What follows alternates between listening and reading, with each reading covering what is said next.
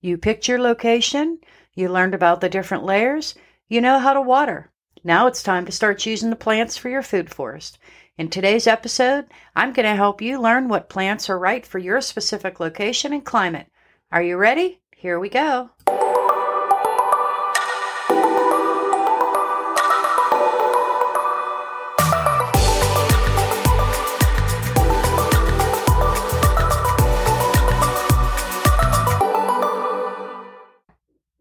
Hi, and welcome back to the Positively Prepping Podcast.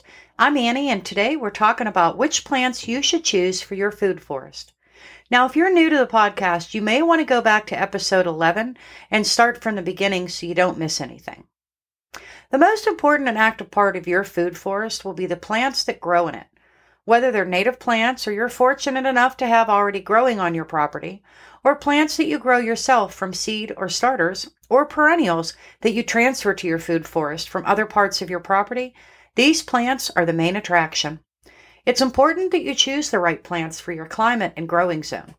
To ensure that you have the right plants, I'll provide a list of common plants for each layer, and you can do the research to see which ones work for your zone. Let's start with the canopy layer.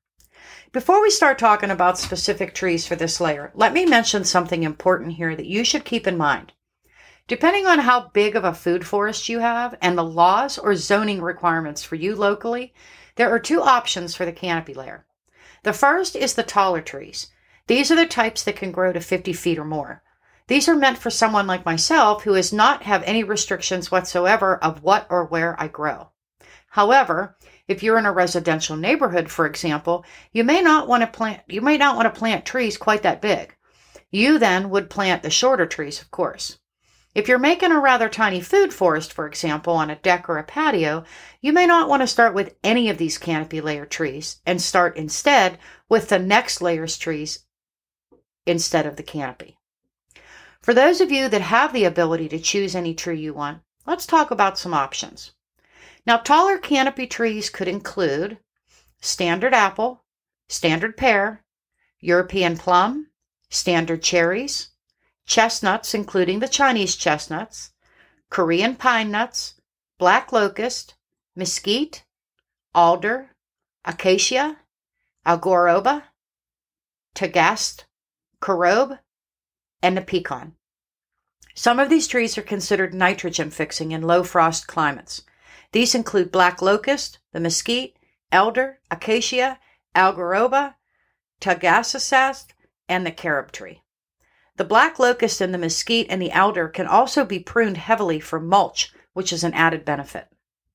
Now, the lower level canopy trees may include apricot, peach, nectarine, almond, medlar, mulberry, persimmon, pawpaw, dogwood, mountain ash, golden chain tree, silk tree, mountain mahogany, banana, any citrus, and dates.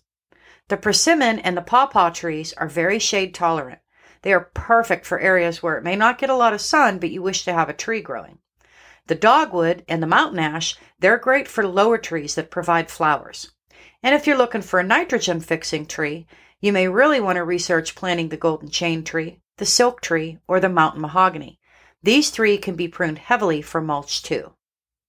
For the shrub layer, the following can be chosen. Now, I suggest these because they all either flower, provide fruit, or they attract wildlife. Suggestions for the shrub layer are as follows blueberry, rose, hazelnut, butterfly bush, bamboo, serviceberry, Siberian pea shrub, everbearing strawberry, mulberry, blackberry, gooseberry, currants, raspberries, and beautyberry. One thing to keep in mind for this layer is that if your climate does not allow for some of these plants year round, feel free to add them to pots so that you can take them indoors over winter.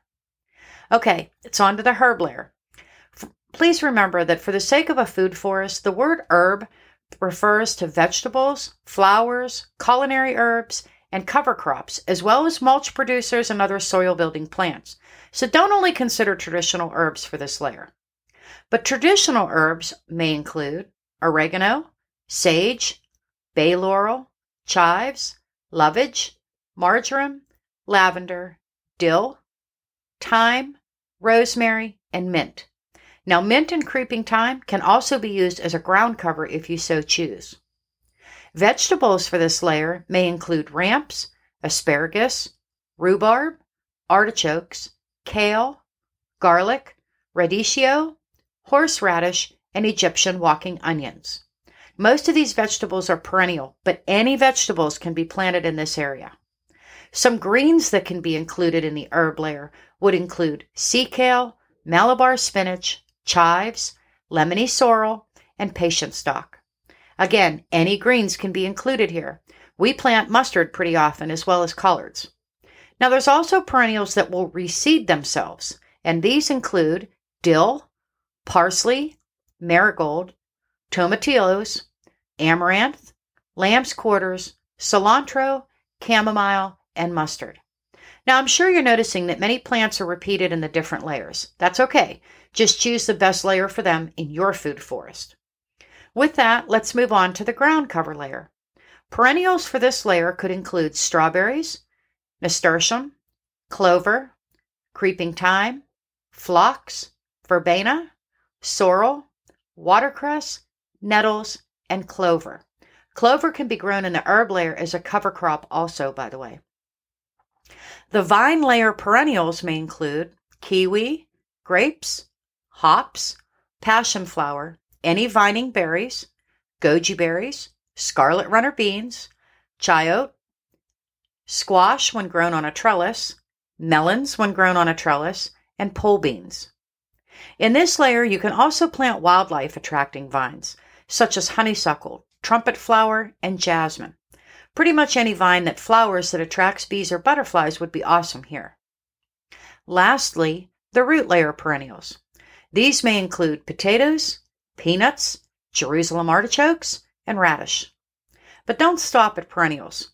You can always plant any root veggie in this layer. Now, I know this is probably a lot of information to take in. However, I do have a product for you. It's called Plants of the Food Forest. It's available in my store. In it, you can get suggestions for growing zones for each layer of the food forest, as well as worksheets.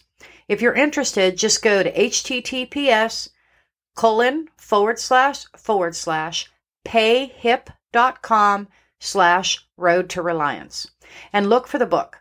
I'm sure it'll be a huge help for you to choose the right plants for your area. Well, that's it for this week. Get out there and get those plants. Until next week, happy homesteading.